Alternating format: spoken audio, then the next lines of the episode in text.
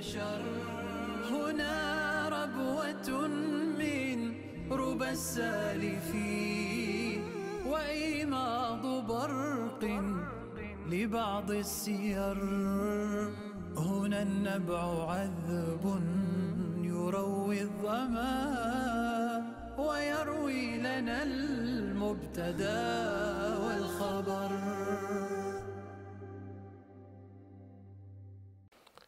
بسم الله الرحمن الرحيم. الحمد لله رب العالمين والصلاة والسلام على أشرف الأنبياء والمرسلين سيدنا محمد وعلى آله وأصحابه أجمعين. تحدثنا فيما مضى عن أحمد بن أبي دؤاد وذكرنا كيف وضعه ربنا سبحانه على يد ذلك الشيخ الشامي الذي لم يؤبه له أولا ثم كان له الشأن آخرا. ولأجل ما امتحن به الناس هجوه ومن ذلك قول أبي الحجاج البصري يقول له نكست الدين يا ابن أبي دؤاد فأصبح من أطاعك في ارتداد. زعمت كلام ربك كان خلقا. أما لك عند ربك من معاد. كلام الله أنزله بعلم وأنزله على خير العباد. صلى الله عليه وسلم. ومن أمسى ببابك مستضيفا كمن حل الفلاة بغير زاد لقد أذرفت يا ابن أبي دؤادي بقولك إنني رجل إيادي. يعني أذرفت كأنك تحكي نكتة عندما تقول أنا رجل إيادي وهيهات منك إياد. هكذا يقول له. وأصابه الفالج نسأل الله العافية. الفالج هذا مرض عندما يفلج الإنسان يذهب نصفه. يقولون إن نصفه هذا الذاهب لو قطع بالمقراض ما أحس. وجنب آخر لو وضع إذا وضع عليه إصبع يطير كأنما وخزته إبرة. نسأل الله العافية. فقال هذا هذا ابن شرع يقول له أفلت نجوم سعودك ابن دؤادي؟ نجوم السعود نجوم السعد أفلت. أفلت نجوم سعودك ابن دؤادي؟ وبدت نحوسك في جميع إيادي. فرحت بمصرعك البرية كلها من كان منها موقنا بمعادي. لم يبق منك سوى خيال شاخص فوق الفراش ممهدا بوساد. وغدا لمصرعك الطبيب فلم يجد لعلاج ما بك حيلة المرتاد. وخبت لدى الخلفاء نارك بعدما قد كنت تقدحها بكل زناد. لم تخش من رب السماء عقوبة فسننت كل ضلالة وفساد. لا زال فالجك الذي بك دائما وفوجعت قبل الموت بالأولاد. نسأل الله العافية نسأل الله العافية. يدعو عليه بأن لا يبرأ ويدعو عليه بأن يزاد غمه بأن يفجع ببنيه وهو ينظر إليهم نسأل الله العافية. هذا لتعرفوا الذي كان يتمخض في قلوب الناس ويجيش في صدورها من البغض له لأجل هذه القالة السيئة وإلا فهو كان أكرم دولة بني العباس. بل نفاه بعض قومه من إياد. لسوء مقالته. يقول يذكرون أن أبا الهذيل هذا أحد شعراء ذلك الزمن دخل على ابن أبي دؤاد وعنده مروان بن أبي حفصة ينشده. يقول فقل للفاخرين على نزار ومنهم خندف وبنو إياد.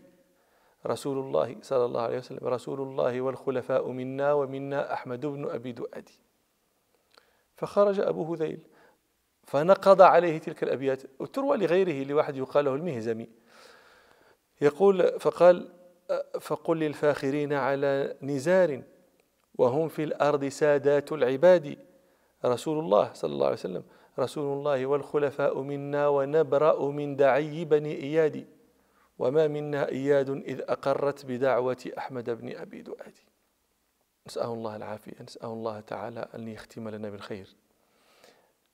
هذه هذا الحديث عن إياد بن نزار بن معد بن عدنان. وقلنا إن نزارا كان له أربعة من الولد. ذكرنا إيادا الذي تحدثنا عنه. ثم أنمار. أنمار بن نزار يقال إنه درج. يقال إنه مات بعد موت أبيه ولم يعقب لا عقب له. وبعضهم يقول إنما عقبه نزل اليمن فحلف الأزد. هم النسابون لا يختلفون في وجود ذرية من أنمار. لكنهم يقولون هذه الذرية التي من أنمار ليست هي ذرية أنمار بن نزار بن معد وإنما هي ذرية أنمار بن إيراش بن عمرو بن الغوث بن نبت بن مالك بن زيد بن كهلان بن سبأ بن يشجوب بن يعرب بن قحطان. يقولون هو يمني قحطاني وليس عدنانيا. ولهذا اختلف النسابون فمنهم من ينسب أنمارا إلى نزار ومنهم من ينسبه إلى إيراش اليمني. وهؤلاء الذين ينسبونه إلى إيراش يستدلون بما رأوه الإمام أحمد. عن آه، فروة بن مسيك رضي الله عنه قال أتيت رسول الله صلى الله عليه وسلم فوجدت عنده رسولا رجلا يقول يا رسول الله سبأ أرض أو امرأة؟ هذا سبأ هذا؟ هل هو أرض نسب إليها أصحابها أم هو امرأة نسبوا إلى أولاد نسب أولادها إليها؟ فقال له صلى الله عليه وسلم ليس بأرض ولا امرأة. سبأ رجل ولد عشرة من الولد فتشاءم منهم أربعة وتيمن ستة. تشاءموا قصدوا جهة الشام والآخرون تيمنوا دخلوا اليمن فنسبوا إلى اليمنيين. قال فأما الذين تشاءموا فعك ولخم وغسان وعاملة وأما الذين تيمنوا فالأزد ومذحج وكندة وحمير والأشعريون وأنمار. وهذا الحديث ليس حديثا ضعيفا هو لا ينزل عن مرتبة الحسن. ويدل لهذا أيضا قول رسول الله صلى الله عليه وسلم في حق جرير بن عبد الله البجلي وبجيلة من أنمار. بطن من بطون أنمار. يدخل عليكم من هذا الباب أو من هذا الفج خير من خير ذي يمن.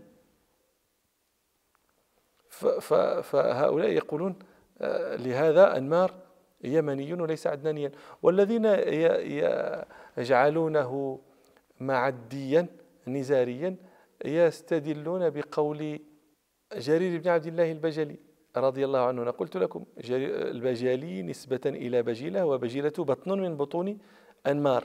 يقول أبني النزار ننصر أخاكما. لن يخذل اليوم أخ والاكما. إن أبي وجدته أباكما. هو يقول انصر أخاكما. إن أبي وجدته أباكما. هم يقولون إن آه، في الجاهلية تحاكم جرير بن عبد الله البجلي وخالد بن أرطاة الكلبي. الكلبي نسبة إلى كلب التي هي قبيلة قضاعية كما تقدم لنا. اختصما إلى الأقرع بن حابس التميمي وكان أحد حكام العرب. فتنافر عنده. فجاء عمرو بن خثارم البجلي شاعر بجيلة في ذلك الزمن يقول للأقرع بن حابس يحرضه على تنفير آه، بجيلة على كلب. يقول له يا أقرع بن حابس يا أقرع إني أخوك فانظرا ما تصنع إني أخوك وهو بجلي. يا أقرع ابن حابس يا أقرع إني أخوك فانظرا ما تصنع إنك إن يسرع أخوك تسرع. إني أنا الداعي نزارا فاسمعوا. في باذخ من عز مجد يفرع.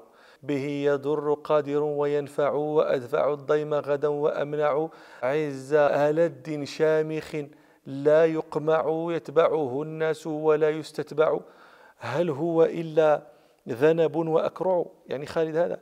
هل هو إلا ذنب وأكرع وزمع مؤتشب مجمع وحسب وغل وأنف أجدع. وجاء خالد جاء جرير بن عبد الله البجلي فقال الأبيات الثلاثة التي ذكرنا يحرض فيها الأقرع بن حابس التميمية وعيينة بن حسن الفزارية وهما معا من مضرب بن نزار يحرضهما على الحكم له. يقول لهما أبني نزال انصرا أخاكما لن يخذل اليوم أخ والأكما إن أبي وجدته أباكما. ويقال إن هذه الأبيات لعمر بن خثار من أيضا الذي ذكرنا هذا عمرو بن خثار من البجلي شاعر بجيلة. يقول فيها أبني نزال انصرا أخاكما لن يخذل اليوم أخ والأكما إن أبي وجدته أباكما ولم أجد لي نسبا سواكما. غيث ربيع سبط نداكما حتى يحل الناس في مرعاكما. أنتم سرور عين من رآكما قد ملئت فلا ترى سواكما. قد فاز يوم الفخر من دعاكما ولا يعد أحد حصاكما وإن بنوا لم يبلغوا بناكما بجدا بناه لكما أباكما. طبعا هو القياس أن يقال أبوكما فاعل لأنه من الأسماء الخمسة فاعل بالواو. لكن لعله على لغة إن أباها وأبا أباها. مما يلزم فيه الاسم هذا الألف مطلقا. فهذا من جملة ما. فيقول يقولون إن الأقرع بن حابس التميمي قال لخالد ما عندك؟ فقال كلاما نذكره إن شاء الله في لقاء قادم. سبحانك اللهم وبحمدك. أشهد أن لا إله إلا أنت. أستغفرك وأتوب إليك. والحمد لله رب العالمين. وبعد فالتاريخ والأخبار. فيه لنفس العاقل اعتبار وفيه للمستبصر استبصار. كيف أتى القوم وكيف صاروا؟ يمضي على الحاضر حكم الغائب فيثبت الحق بسهم صائب وينظر الدنيا بعين النبل ويترك الجهل لأهل الجهل.